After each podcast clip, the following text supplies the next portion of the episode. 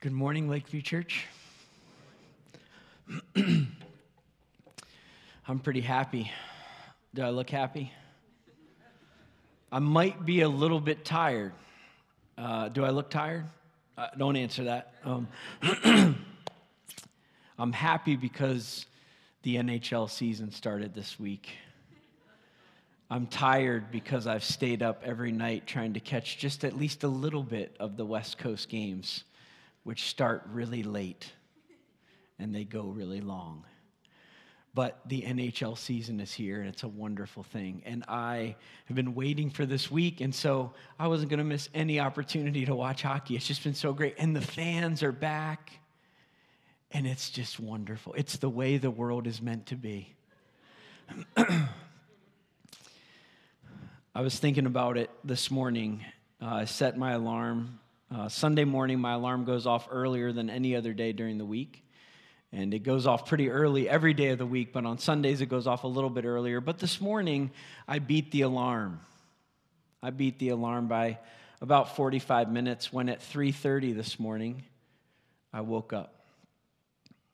And when I woke up, I didn't wake up in any kind of panic or any kind of distress. I woke up, and the very first thought that came to my mind was not hockey. It was today is the day I get to gather with the people I really love.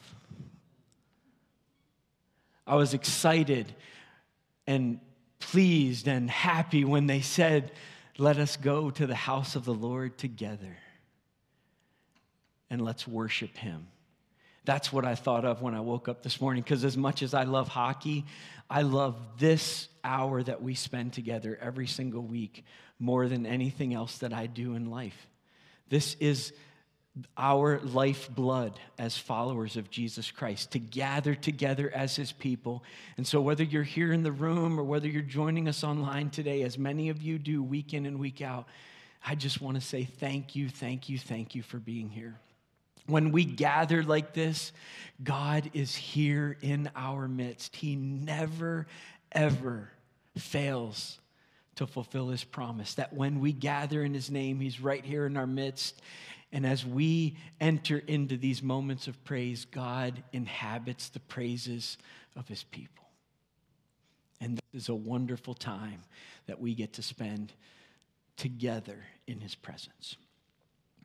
We're going to continue on in our message series, but before we go any further, I know that we have already prayed in this service, but I want to just pray again and ask God to speak to us in these next few minutes. So, would you pray with me?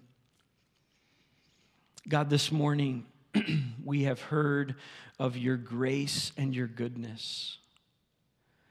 Lord, not just in some kind of abstract way, but we've heard about it in the form of a testimony of one of our brothers who found himself in a dark place, in need of your grace and in need of your power. And in that place and in that moment, you met him there. And you didn't just forgive him, but you set him free. And Lord, we give you thanks and praise for that. And God, even as we've been singing about, Lord, we are grateful for the way that you work in our lives, and we give you all of the praise this morning. I pray, God, now as we spend just these next few moments looking at these verses that were just read, would you open our hearts, our souls, our minds to hear your voice and your truth? And may this time today be a time where you call us into the freedom that you have made possible for each and every one of us to experience. And God, for what you do, we're going to give you the thanks and praise. In Jesus' name. And everyone who agreed said, Amen. Here at Lakeview Church, we say this quite frequently if you haven't picked up on it, but we're an everyday church for everyday people where every single day we follow Jesus, we live generously, we make a difference. See, we believe that God calls each and every person into that kind of life where they set their eyes on Jesus Christ and they follow him. They, they, they do whatever it takes to, to become like him, to set their gaze on him. And as we do that, we can't help but become more generous because Jesus himself was generous. And so we learn to take everything that God has given us our time, our talents, and our resources and, and we learn to share them generously. And as we do that over the course of our lifetime, God uses those things that He has given to us to make a difference in this world for good and for God. And so we call people into that kind of life, but we know that as we enter into that kind of life, that there are things in this world that weigh us down there are sins that trip us up, that, that seek to keep us from living the fullest expression of that life, the life that God calls us to live. And so we've been in this series this fall where we've kind of been thinking about the words of the, the writer of the book of Hebrews in chapter 12 when he says, You've got this great cloud of witnesses and they're watching you as you live this life of faith. These great cloud of witnesses, as they're watching, that requires you to take this life even more seriously, to throw off every weight that slows you down and the sin that would easily trip you up so that you can run the race that's been marked out for you to run. And you do this by fixing your eyes on Jesus, the champion of our faith, the one who initiates and perfects this faith journey in our lives. And we've just been asking the question this fall what does it take for us in our lives to throw off every weight, to get rid of the sin that so easily trips us up so that we can run this race freely without anything holding us back? And we've been looking at this book of Romans. It's a letter written by Paul to a group of Christians in first century Rome, a group of Christians made up of Jews and Gentiles. And he writes to them about all of these realities of the faith sin and grace. He writes about God's anger and God's love. He writes about uh, God's justice and God's wrath. He writes about God's love and acceptance of us as his people.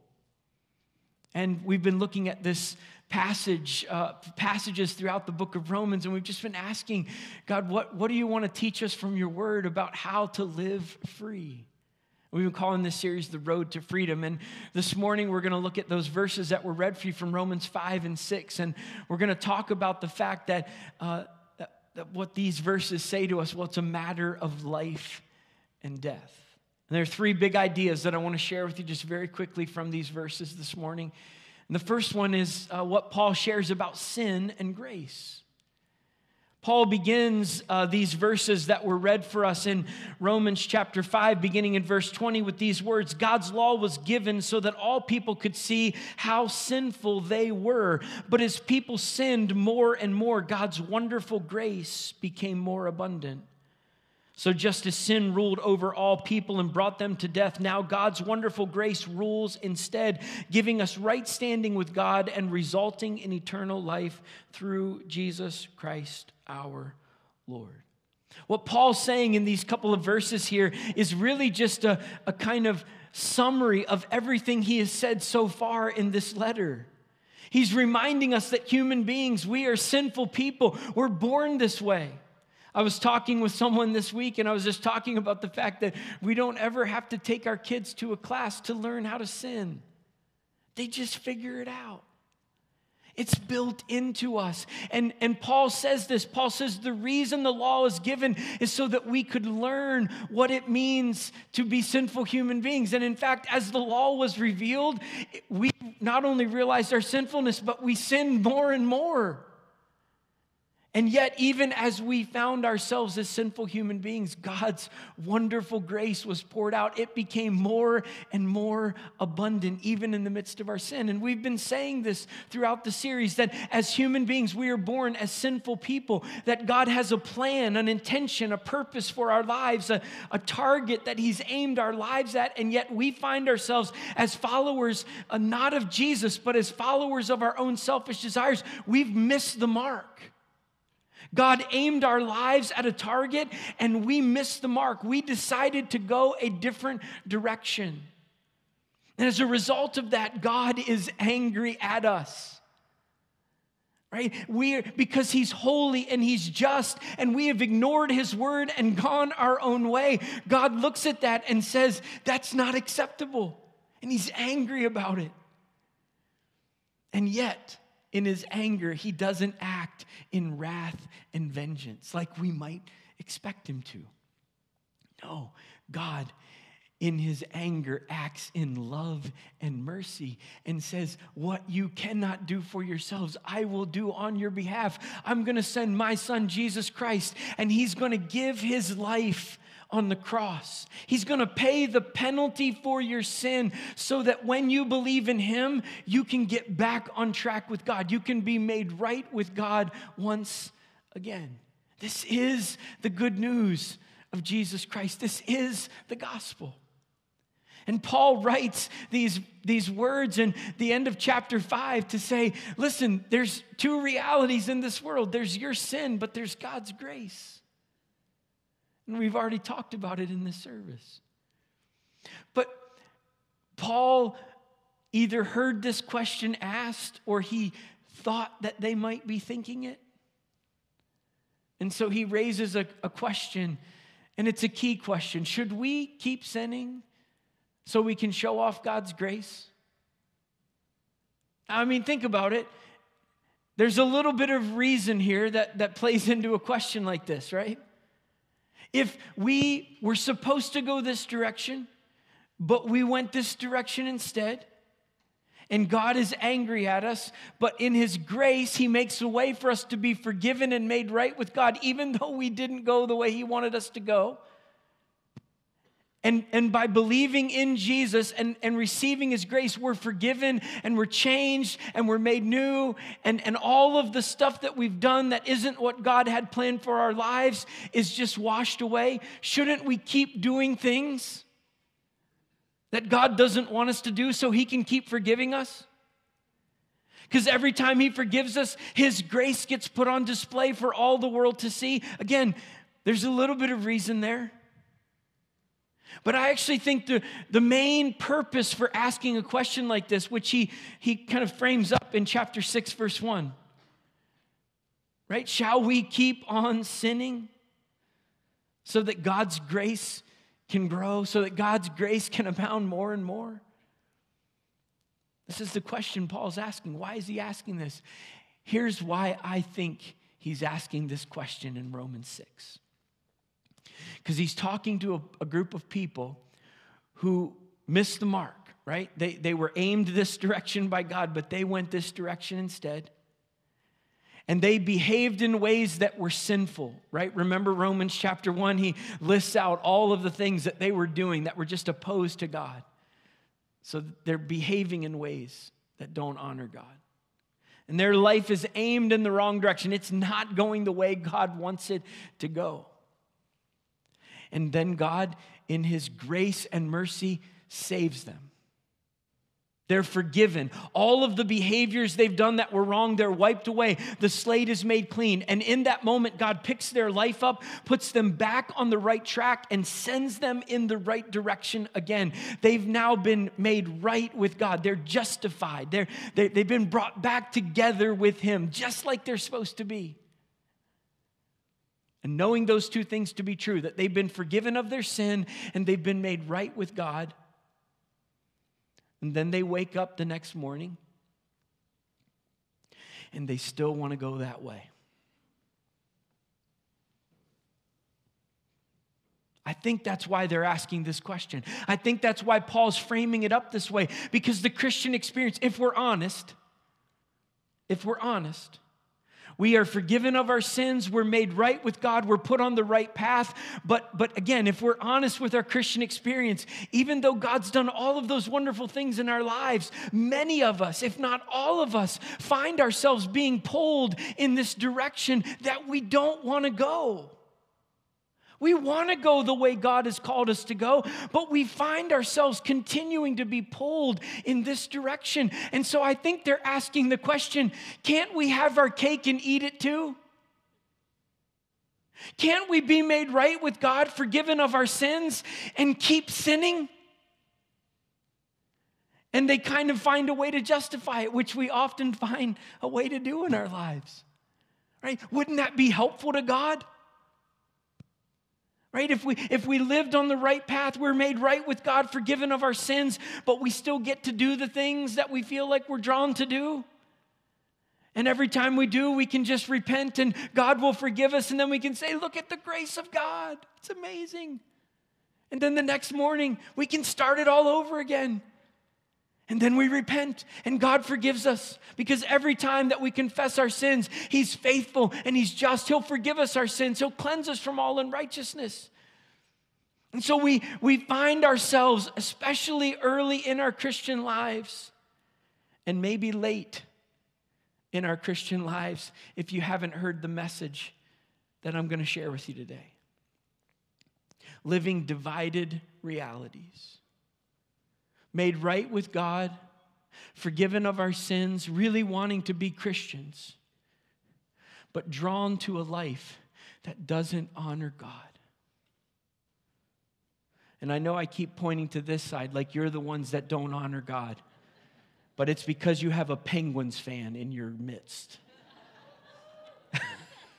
There's Penguin fans over here too, I think. It's okay. I won't hurt you, I promise. I promise.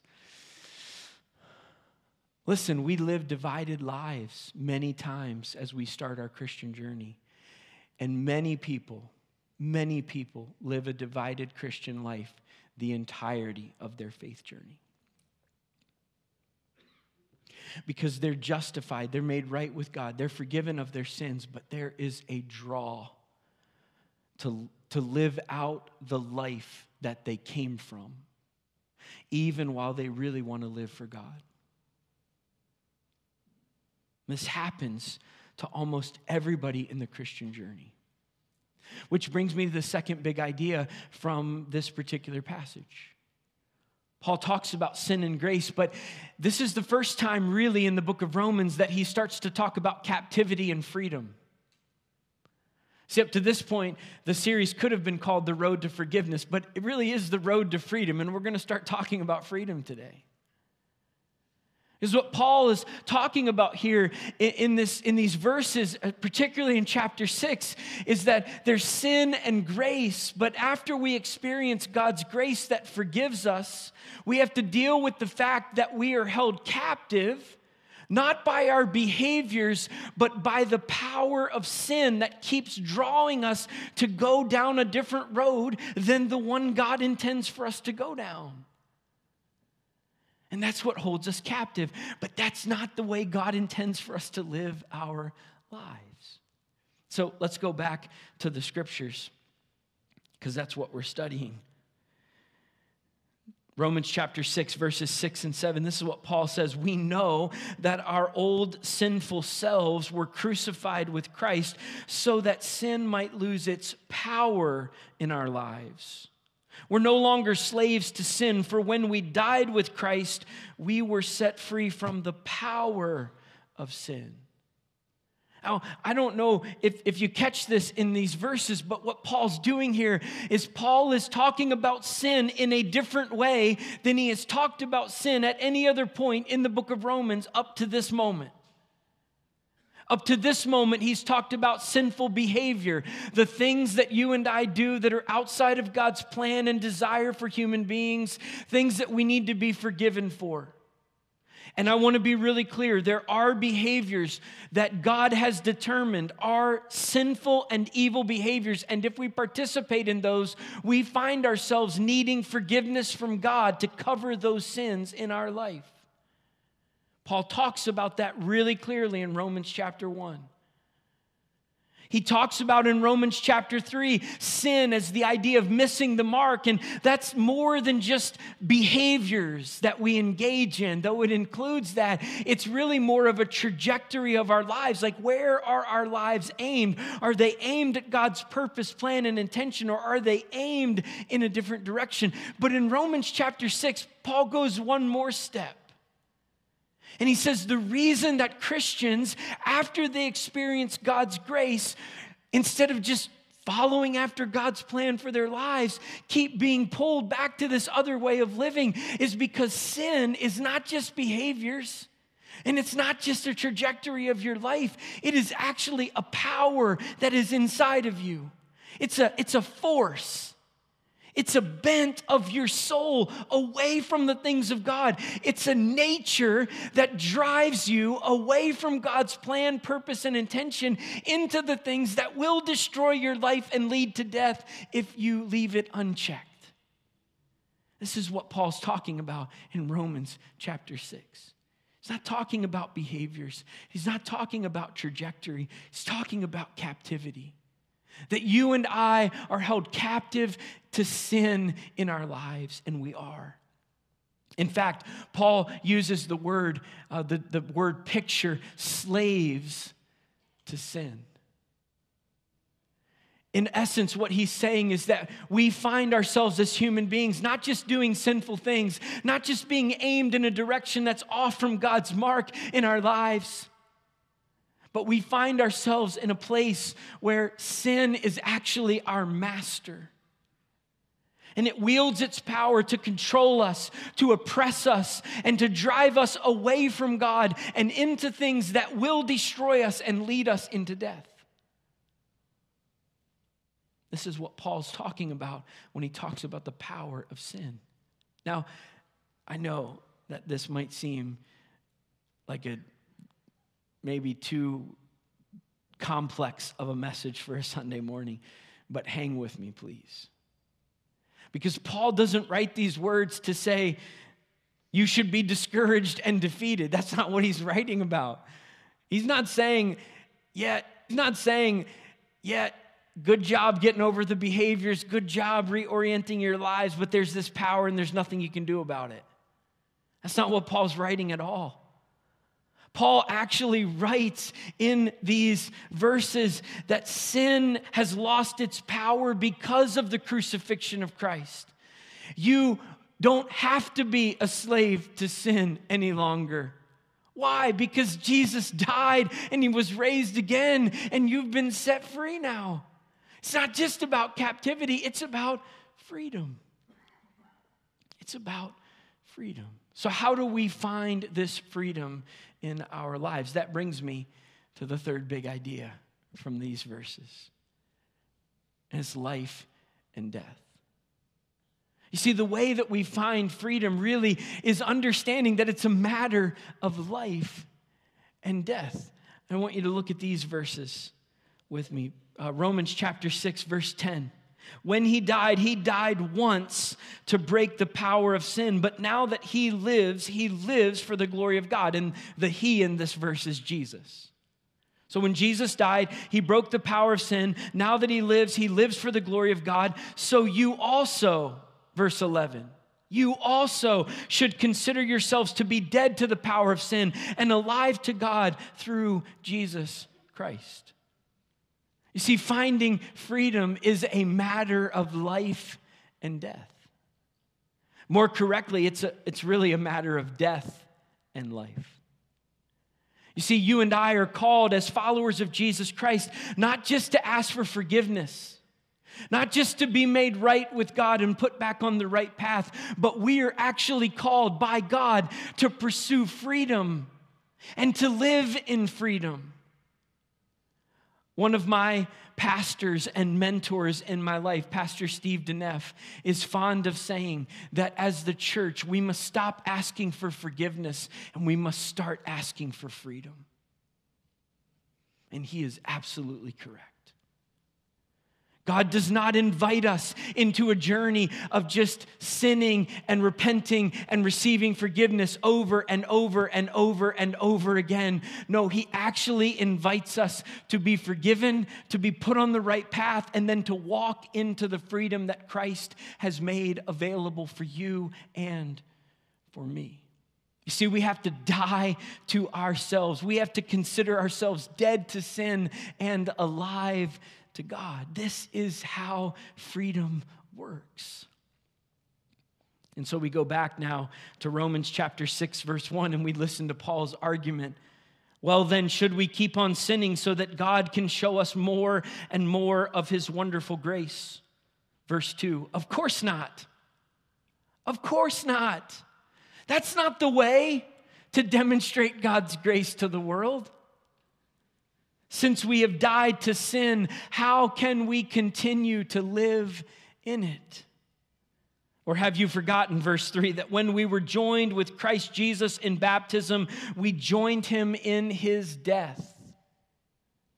Verse 4 For we died and were buried with Christ by baptism, and just as Christ was raised from the dead by the glorious power of the Father, now we also may live new lives. Here's what I want you to know today grace can do more than just forgive you, grace can set you free. And if you want to put God's grace on display for the world, you don't do it by being a Christian who continues to sin. No, you put God's grace on display by being a Christian who's been forgiven of your sins, and through the power of the Holy Spirit in your life, you walk into the freedom that Christ has made possible through his death and through his resurrection. This is the good news of Jesus Christ. Not just that you can be forgiven, but that you can be set free. So, as we bring this to a close this morning, there are a few possible next steps that you might want to take. And I want to just kind of outline a few of them for you. First and foremost, some of you in this room, you need to let God's grace make you right with Him. Some of you in this room right now, you are, you are described not as the Christian who's been put back on the right path, who continues to sin. You're the person who has never made that decision. You've never believed in Jesus. You've never declared him to be your Lord. You've never received his gift of grace in the first place. And you're still on that path. You're missing the mark. You're engaged in sinful behaviors. You're engaged in a sinful lifestyle. And God is inviting you back to himself. He's inviting you to accept the gift that he's made possible through the person and work of Jesus Christ so that you can be forgiven and so that you can be put back on the right path.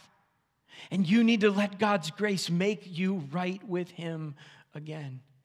And I want to encourage you today, if that's you, to take that step of faith. Put your belief and your trust in Jesus and let Him save your soul and let Him change your life. Second possible next step is that uh, there are some of you in this room, and you need to recognize that you have actually been set free from the power of sin. There are Christians, I talk to them all the time. We grab coffee, we sit down, and they talk about the struggle of sin in their life. That even though they want to follow Jesus, even though they want to live for Jesus, even though they want to honor and please Jesus with their lives, they find themselves so many times being drawn back into that old way of living. And it's because they view sin as a behavior or a trajectory in their life, but they haven't recognized that sin also has a power over us. And that power has been broken by the death and resurrection of Jesus Christ. And, Christian, today, if you are a follower of Jesus, but you can't seem to break free from the old way of living, I want to let you know Jesus has set you free. Your chains are already broken. You just need to walk into the freedom that He has already given to you through the help of the Holy Spirit, walk into that freedom and live a victorious Christian life. And some of you need to hear that today. And then a third possible next step for some of you in this room. Some of you have been walking with Jesus for a long time, and some of you have been walking with Jesus for a few weeks, a few months. Some of you, maybe for a few minutes, maybe just a couple of minutes ago when I said you should believe in Jesus, maybe someone in this room decided to believe in Jesus in that moment. And in that moment, your sins were forgiven and your life was changed. Whether you've been walking with Jesus for a few minutes or a few decades, if you've never walked into the waters of baptism, I want to invite you to do that. I want to invite you to do that. Because baptism is part of the Christian faith journey. You say, how do you see that? How, how, does that play out? Why in the world would somebody need to get in the tub of water and be baptized? as part of this Christian journey? Well, there are a few reasons we practice baptism. One, because our founder was baptized. Jesus himself walked into the waters of baptism. And ever since then, when the church was, was started over 2,000 years ago, followers of Jesus Christ have walked into the waters of baptism as one way to proclaim that Jesus is my Lord. That's one of the reasons we practice baptism. A second reason is because Jesus commanded it. That ought to be enough, just, just those two. He set the example and then he commanded it. He said, Go into all the world and make disciples of all nations.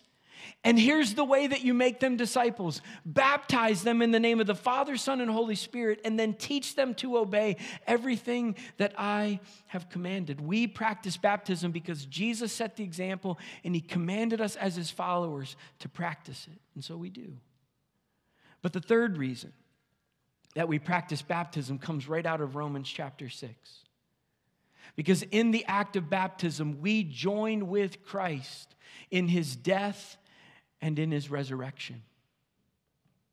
The reason that we practice baptism by immersion here at Lakeview Church is because when a person goes under the waters of baptism, they are actually joining Christ in his death. We are crucified with Christ, and we're buried with him in the waters of baptism. And then we come up out of the waters of baptism, and in that moment, we are joined with Christ in his resurrection. And we are empowered by the Holy Spirit in that moment to begin to live a new, victorious Christian life that God has called each and every one of us to live. We are buried with Christ and we are raised to new life. We join Christ in his death and in his resurrection. That's why we practice baptism. And some of you, again, you've been Christians maybe for a few minutes, maybe for a few decades, and you've never gotten into the waters of baptism. I want to just invite you to take that next step in your spiritual journey. Take that next step in your spiritual journey because it is an important part of the faith journey to publicly profess your faith, to join the church, to follow the example of Jesus, and to be joined with him in his death and his resurrection. And so, as we wrap up this morning, I want to invite everybody in this room bow your heads, close your eyes. Just for a moment of personal reflection, we've talked about some possible next steps that you could take and whether you're here in this room or whether you're joining with us online, I just want to invite you to take a moment to consider which one of these next steps should I take. In these next few minutes here, I'm just going to ask you to signify your commitment to take one of these next steps. And so if you're here this morning, and you find yourself in a place where you know you're living on the wrong path and you need to accept Jesus as your Savior. You need to put your faith in Him so that your sins can be forgiven and you can be made right with God. If that is you this morning, I just want you to raise your hand. I'm not going to embarrass you or point you out or ask you to do anything. I just want to be able to pray for you and acknowledge the commitment that you are making. So if that's you this morning, would you just raise your hand high so that we can see that?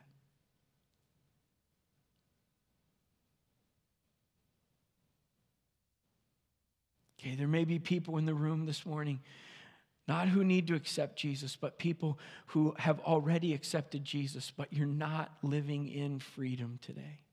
You're not living a victorious Christian life. You're caught in that repeating cycle of sin, repent, forgiveness, sin, repent, forgiveness. But today, You've heard that there's freedom that Christ has already made possible. And today you're one of the people who says, you know what, I need to walk into that freedom. And if that's you, I just want you to raise your hand just so that I can acknowledge that that's you today. And I'm going to pray for you. Yeah, there are people raising their hands right now. Yeah. Yeah. Yeah, hands up all across this room. You can put your hands down. And then, lastly, this morning, there are some people who have felt prompted, as you've heard about baptism this morning, to say, you know what? I need to be baptized. And at the next opportunity, uh, I'm going to step into the waters of baptism. I'm making that commitment this morning. And if that's you, I just want you to raise your hand. Yeah, people are raising their hands. Yeah. Good. Good. Yeah. Good. All right, you can put your hands down. Let's pray together. God, I just want to come before you right now and want to pray for my brothers and sisters all across this room, people that are gathered here in this physical space, and people who are joining us online this morning. God, you're working in our hearts, you're working in our lives, and Lord, I, I particularly pray for those who uh, just want to walk into freedom today. God, there's, there's really nothing magical or mystical about it. The victory has been won, period. I just simply pray, God, that you would let us as your people walk in freedom, the freedom that you have made possible for us through your death and resurrection. Jesus, please, please break the cycle of sin, repentance, forgiveness in our lives, and help us to find new levels of freedom with your grace and your mercy and your power at work in our lives. And then, God, for those who have said, I want to step into the waters of baptism, Lord, I just pray that you would uh, continue to guide and direct each one of them. And Lord, I pray for their baptism, Lord, that as they walk into the waters of baptism, that it would be a powerful, powerful moment infused with your grace and with the power of the Holy Spirit, that they would be joined with Christ in his death and in his resurrection, and they would be empowered by the Holy Spirit to live a new life for the glory of God, putting your grace on display for the world to see. And God, for everything that you do in and through my brothers and sisters and this community of faith, we are going to give you all of the thanks and all of the praise. We pray these things in Jesus' name. Amen.